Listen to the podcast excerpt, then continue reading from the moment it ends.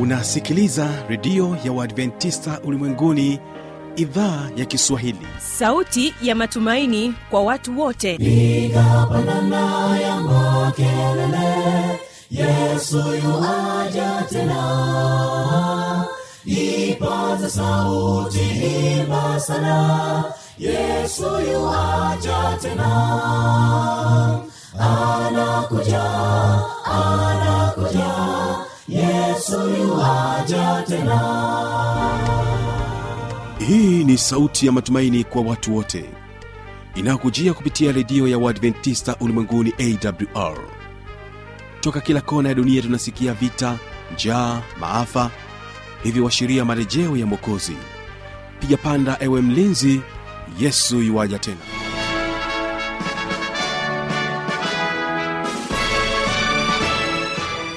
ni matumaini yangu mpendwa msikilizaji hujambo na unaendelea kutekea sikio idhaa ya kiswahili inayopatikana katika masafa mafupi ya mita bendi 25 lakini pia kupitia tovuti ya wwwawr org ni kukaribisha katika mfululizo wa mahubiri yetu yenye neno kuu linasema kwamba tumaini katika ulimwengu wenye changamoto na leo ikiwa ni katika siku ya saba kutokuwa na somo ambayo sema kwamba badiliko la siku ya ibada lilianzia wapi mchungaji livin gesi atakupatia majibu kupitia maandiko matakatifu ya biblia mimi ni fanuetanda wategesikio kibada sd kwaya Bwana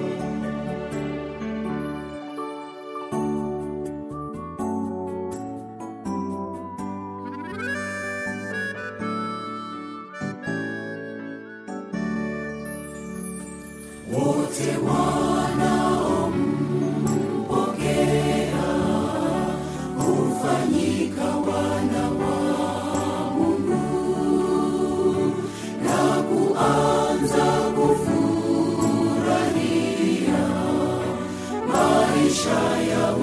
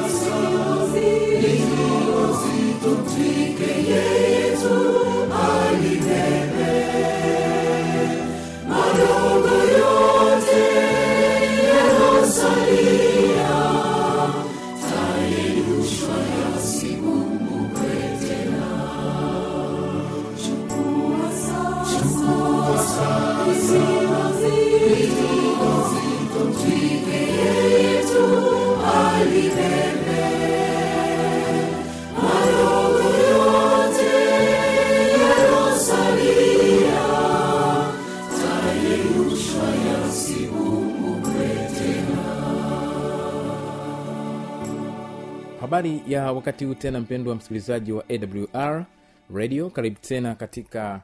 mfululizo wa vipindi vyetu katika majuma haya matatu tukijifunza semina maalum ya neno la mungu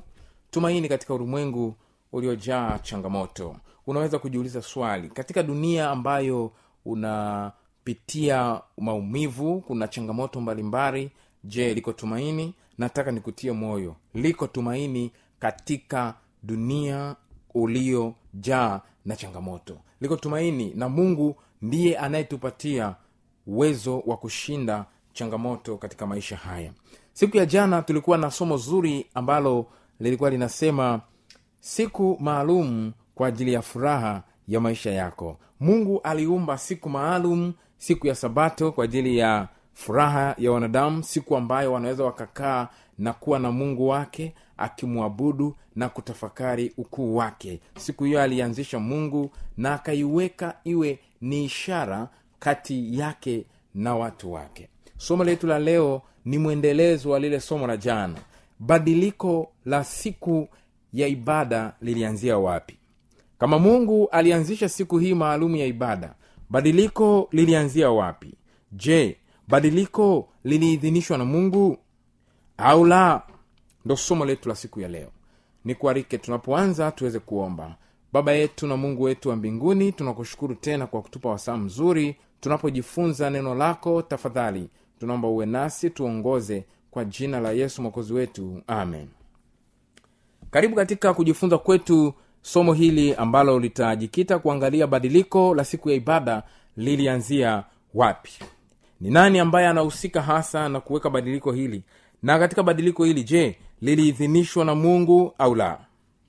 kabla tujaendelea tuangalie ni nani aliyeanzisha siku hii ya ibada mwanzo sula ya pili fungu la kwanza mpaka la tatu nani alianzisha siku ya pumziko siku ya ibada siku ya sabato mwanzo mbili fungu la kwanza mpaka la tatu neno la mungu linasema basi mbingu na nchi zikamarizika na jeshi lake lote na siku ya saba mungu alimaliza kazi yake yote aliyoifanya akastarehe siku ya saba akaacha kufanya kazi yake yote aliyoifanya mungu akaibarikia siku ya saba akaitakasa kwa sababu katika siku hiyo mungu alistarehe akaacha kufanya kazi yake yote aliyoiumba na kuifanya kwa hiyo neno la mungu linatuambia wazi ya kwamba mungu ndiye mwanzilishi wa siku takatifu ya ibada baada ya kuumba siku sita mungu akaandaa akaumba siku ya saba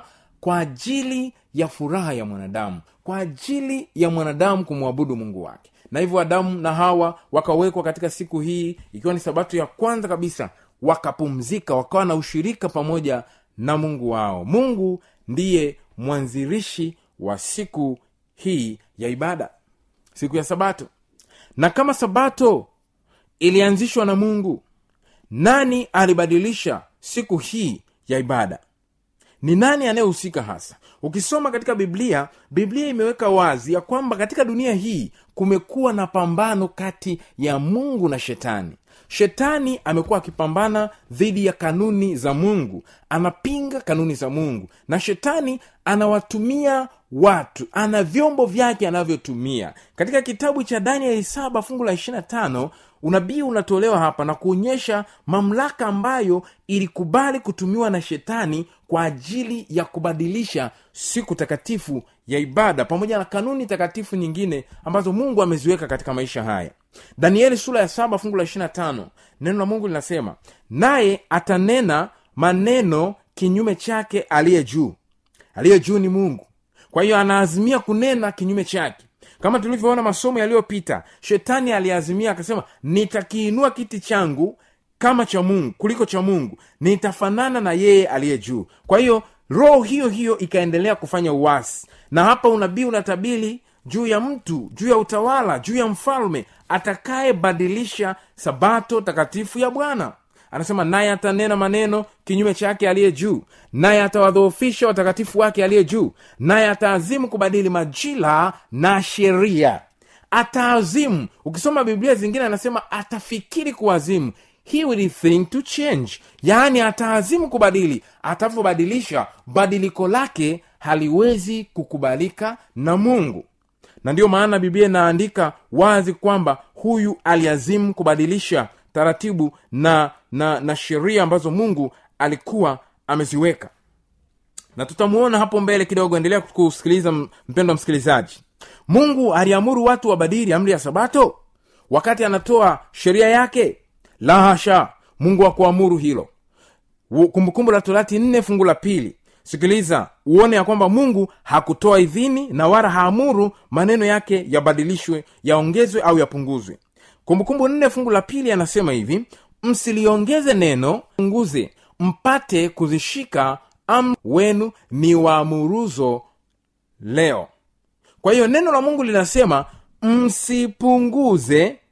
wala msiliongeze neno na hivyo mungu hajatoa idhini ya kuongeza wala kupunguza mungu hajatoa idhini ya kubadilisha wala kuongeza vitu fulani katika amri zake takatifu na hususan amri ya sabato kama tunavyojifunza na kama wengine ambavyo tuliona somo la jana je yesu alibadilisha amri ya sabato hapana yesu hakubadilisha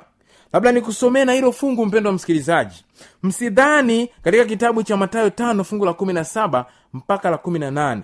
matayo sula ya tano mstari wa saba mpaka kumi yesu kristo anasema maneno haya msidhani ya kuwa nalikuja kuitangua torati au manabii la sikuja kutangua bali kutimiliza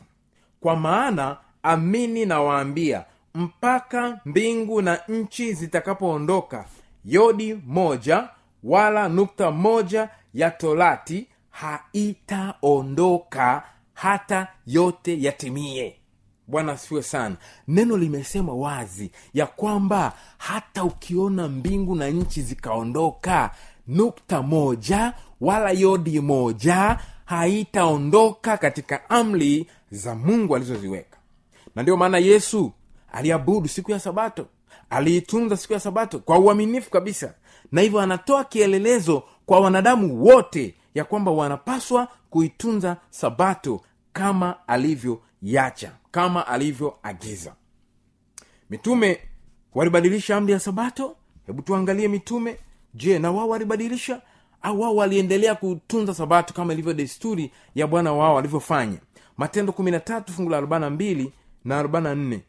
neno la mungu linasema na walipokuwa wakitoka wakawasiwa waambie maneno hayo sabato ya pili sinagogi lilipofumukana wayahudi na waongofu wataua wengi wakashikamana na paulo na barnaba ambao wakisema nao wakawatia moyo kudumu katika neema ya mungu hata sabato ya pili watu wengi karibu mji wote wakakusanyika walisikie neno la mungu mitume wa bwana yesu wote waliamini kwa bali ya sabato ya bwana kwa sababu ni amri ya mungu aliyoitoa na yesu kristo aliitunza sabato kwa sababu ni amri ambayo mungu aliiweka na kuidhinisha badiliko hata mitume ambayo yesu aliwaachia kanisa kanisa liliokuwa likikuwa ndo linaanza sasa kanisa la awali halikubadilisha siku takatifu ya ibada na mungu awezi kufanya hivyo kwa kuwa mungu hana kigeugeu wala mungu habadiliki ukisoma malaki tatu fungu la sita malaki tatu fungu la sita neno la mungu linasema hivi kwa kuwa mimi bwana sina kigeugeu ndiyo maana ninyi hamkuangamizwa mpendo wa msikilizaji sikiliza hii mungu hana kigeugeu mungu hawezi kusema leo hivi kesho ageuke hawezi kusema jamani ikumbuke siku ya sabato itakase alafu baadaye mungu aseme lakini naomba tu mbadilishe mwende siku ya kwanza sio mungu tunayemtumikia mungu ana sifa hii yeye hana kigeugeu habadiliki neno lake ni lile lile ukisoma ibrania kumi na tatu fungu la saba anasema yesu kristo ni yeye yule jana leo na hata milele yule yule habadiliki nani anayehusika hasa na kubadilisha ukisoma katika katika kardinali mmoja wa kanisa la kirumi au tunaweza kusema kanisa katoliki kardinali huyu anaitwa james gibbons james gibbons aliwahi kuandika katika kitabu chake akaandika maneno haya kitabu chake kinaitwa the faith of our fathers ukurasa wa mia na moja na mia moja kumi na mbili ukiwa una google unaweza uka, ukaandika tu hiyo the faith of our fathers ukurasa wa mia na moja na mia anaandika maneno haya sikiliza ni kardinali wa kanisa katoliki anasema unaweza ukasoma biblia tangu mwanzo hadi ufunuo na hautapata hata sehemu moja inayoidhinisha kutakaswa kwa jumapili sikiliza huyo si mtu ambaye alikuwa anaamini siku ya sabato ni kardinali wa kanisa la jumapili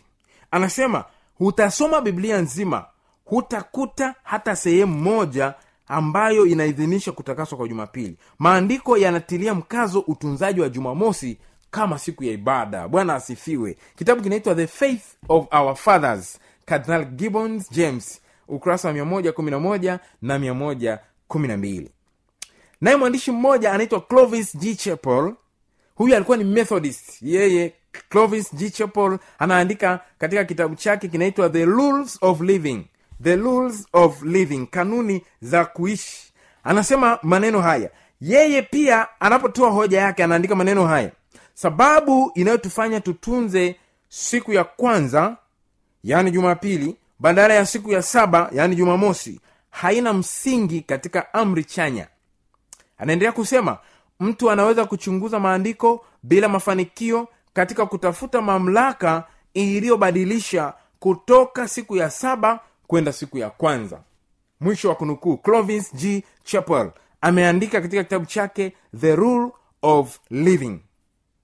tunajifunza pia kutoka socrates scholasticus socrates scholasticus yeye alikuwa ni mwanahistoria wa karne ya tano aliandika kwamba karibia makanisa yote duniani wanasherehekea mafumbo matakatifu meza ya bwana katika siku ya sabato kila juma lakini wakristo wa aleksandria na warumi kwa sababu ya tamaduni fulani wameacha kufanya hivi huyu skolasticus anasema wakristo warumi wameacha taratibu ambazo mungu alikuwa ameziweka na tutaona hiyo imeandikwa katika historia kama ilivyonukuliwa na mwandishi mmoja anaitwa cb hines from sabbath to sunday ukurasa wa 35 swali la msingi liko pale pale nani aliyehusika na kubadilisha ukirejea katika fungu letu danieli 725 anasema naye naye atawadhoofisha watakatifu wake aliye juu naye ataazimu kubadili majila na sheria nisome nukuu moja katika kitabu cha apostolic constitutions yeye mwandishi huyu anayeitwa mwandishi katika kitabu cha anaitwa b hines katika kitabu cha apostolic constitution yeye anasema hivi kupotea kwa usafi wa kanisa katika kipindi cha kanisa la mitume lilisimama imara na safi lakini wakristo wa kizazi cha pili na cha tatu walipokuja tunaona ushahidi wa kulegeza masharti na upotovu kulegeza masharti huku kulipelekea sheria ya kwanza ya jumapili kupitishwa na mfalme wa rumi mfalme aitwaye konstantini tarehe saba mwezi machi mwaka mia tatu baada ya kristo mfalme konstantini akiwa ni mpagani alitoa tamko katika siku ya kuheshimiwa ya jua yaani jumapili mahakama na watu wote waliopo katika miji na wapumzike na kila sehemu ya kazi ifungwe vijijini hata hivyo watu wanaoshughulika na kilimo kisheria wanaweza kuendelea na shughuli zao na hivyo alipotoa maagizo hayo yakaidhinishwa na kuwekwa kuwa taratibu katika kanisa la kikristo la wakati huo historia hii imeandikwa katika historia ya, ya, ya, ya kanisa la kikristo toleo la tatu mwaka 1982 hatua iliyofuata basi baada ya agizo na tamko la mfalme konstantino kufanya utunzaji wa siku ya kwanza ya juma yaani jumapili kama tulivyojifunza mafungo yaliyopita siku ya kwanza ya juma kwamba iwe ni sehemu ya ukristo inayochukua katika kanisa la rumi ilifanya sheria ya kwanza kuhusu utunzaji wa jumapili sikiliza mwaka 325 silvesta askofu wa rumi alibadilisha jina la siku ya kwanza akiita siku ya bwana ndio maana ukisoma hata katika katekisimu imeandika shika kitakatifu siku ya bwana ni siku gani haijaainishwa haijaelezwa kwa undani haijafafanuliwa ila imeandikwa tu shika kitakatifu siku ya bwana ndio maana anasema mfalme Silv- askofu silvesta wa rumi alibadilisha siku ya kwanza ya juma akaiita ni siku ya bwana hiyo imeandikwa katika historia eklesiastika ukurasa wa 739 katika kitabu cha a history of councils of the church toleo la pili urasa 316 anasema katika kikao kingine cha laodekia kilichofanyika mwaka 364 miaka michache tu baada ya askofu silvester wa arumi kutangaza siku hii kuwa kuitwa siku ya bwana mwaka 364 sheria ifuatayo iliwekwa wakristo hawatajifanyia kuwa wayahudi kutunza sabatu na kukaa bila kazi siku ya jumamosi lakini watafanya kazi katika siku hiyo lakini siku ya bwana wataiheshimu na hata wakiwa wakristo kama ikiwezekana msifanye kazi yoyote siku hiyo badiliko likaanza hapo taratibu na kuanza kuidhinisha siku ya jumamosi watu waendelee na kazi halafu jumapili watu inaweza wakapumzika wanaweza wakapumzika kanisa katoliki kwa zaidi ya miaka elfu moja kabla ya uwepo wa wapingaji yaani waprotestanti kwa mamlaka ya utume wake mtakatifu ilibadilisha hiyo siku kutoka jumamosi kwenda jumapili maneno haya yamenukuliwa kutoka kwenye kitabu the christian sabbath ukurasa wa kumi na sita mi nakunukulia vitabu tunawe kama unaandika nenda ka google ukaangalie na uzuri mambo haya yao katika mitandao watu wanaweza kusoma na kuelewa kabisa ukiandika tu the christian sabbath imeandika kanisa katoliki kwa zaidi ya miaka elfu moja kabla ya uwepo wake waping, kabla ya uwepo wa wapingaji kwa uwepo wake wa mamlaka ya utume wake mtakatifu iibadilisha hiyo siku kutoka jumamosi kwenda jumapili kwa hiyo umesikia kabisa neno anasema ataazimu kubadili majila na sheria sheria ya mungu amri kumi za mungu kama tulivyozisoma hapa yeye akaazimu kuzibadilisha na ndiyo maana ukizisoma amri kumi za mungu ambazo zimeandikwa na, na, na mamlaka hii utagundua kwamba zinakinzana na hizi amri kumi zilizoandikwa kwenye biblia kwingine anakuambia shika kitakatifu siku ya bwana na neno la mungu limesema ikumbuke siku ya sabato uitakase ile amri ya kumi ambayo imeandika ustamani mke wa jirani yako ng'ombe wake wala punda wake wala chochote alicho nacho imegawanywa mara mbili ili iweze kufiti kutoka kwenye hii amri ya nne iliyotolewa ambayo inasema ikumbuke siku ya sabato uitakase nataka nikutie moyo mpendo msikilizaji ikiwa unasikiliza maneno haya nataka nikutie moyo muombe mungu akusaidie ili uweze kufahamu ukweli wa neno lake neno la mungu linasema maneno haya katika kitabu cha yohana 8 mstari ule wa 32 yohana 8 mstari wa 32 neno la mungu linasema maneno haya tena mtaifahamu kweli nayo hiyo kweli itawaweka huru ili uwe huru mpendo wa msikilizaji unapaswa ujifunze neno la mungu kila siku ili uwe huru ikuweke huru maisha yako ya uhuru na inawezekana kabisa mambo hayo ulikuwa uyafahamu leo ndio umeyasikia na kutia moyo usikate tamaa wala usivunjike moyo mungu alipanga siku hii maalum kwa ajili yako ili aweze kuwasiliana na wewe kukupatia ujumbe huu mahususi kwa ajili ya mustakabali wa maisha yako nataka nikutie moyo yesu alisema maneno haya katika yohana fungu la 16 yesu alisema maneno haya mazuri kwa ajili yako na kwa ajili yangu 116 yohana neno la mungu linasema na kondoo wengine ninao ambao si wazizi hili na hao nao imenipasa kuwaleta na sauti yangu wataisikia kisha kutakuwako kundi moja na mchungaji mmoja haleluya mungu anakuita mpendo msikilizaji anakuita yeye aliye mchungaji haswa mchungaji wa kweli anakuita ujiunge na kundi lake ikiwa kuna mahali uliambiwa jumapili ndiyo jumamosi saa imefika sasa ufanye maamuzi mahali ulipo usiangalie mzazi anasemaje usiangalie baba anasemaje usiangalie mama anasemaje usiangalie ndugu anasemaje usiangalie mchungaji anasemaje neno la mungu linasema kila mtu atasimama mbele za kiti cha hukumu yeye mwenyewe siku ile mungu atakuuliza ukiwa wewe mwenyewe pasipo mchungaji wako fanya maamuzi yaliyo sahihi fanya uamuzi ulio sahihi kuchagua kweli za neno la mungu fungu letu la mwisho katika kitabu cha yoshua sura ya 24 yoshua sura ya 24 mstari ule wa kumi na tano sikiliza maneno ya mungu yanavyosema yoshua neno la mungu linasema hivi na mungu anazungumza na wewe mpendo wa msikilizaji anazungumza na wewe nanyi kama mkiona ni vibaya kumtumikia bwana chagueni hivi leo mtakayemtumikia mungu anahitaji uchague fanye uchaguzi uhuru wa kuchagua mungu amekupatia leo kama mtaisikia sauti yake msifanye migumu mioyo yenu kama wakati wa kukasirisha waibrania tatu fungu la kumi na tano saa ya kumchagua mungu ni sasa na ikiwa unafanya maamuzi ya kumfata mungu na kufata maagizo yake na kufata neno lake nataka niombe kwa ajili yako na mwisho wa kipindi hiki nitakupa namba ya simu ikiwa umefanya maamuzi hayo nitakuelekeza kile unachopaswa kukifanya tuombe wakati tunahitimisha somo letu siku ya leo baba yetu na mungu mwema asante kwa ajili ya msikilizaji na kushukuru kwamba umemfunulia kweli umetufunulia kweli tumefahamu ya kwamba siku ya ibada ulianzisha wewe mwenyewe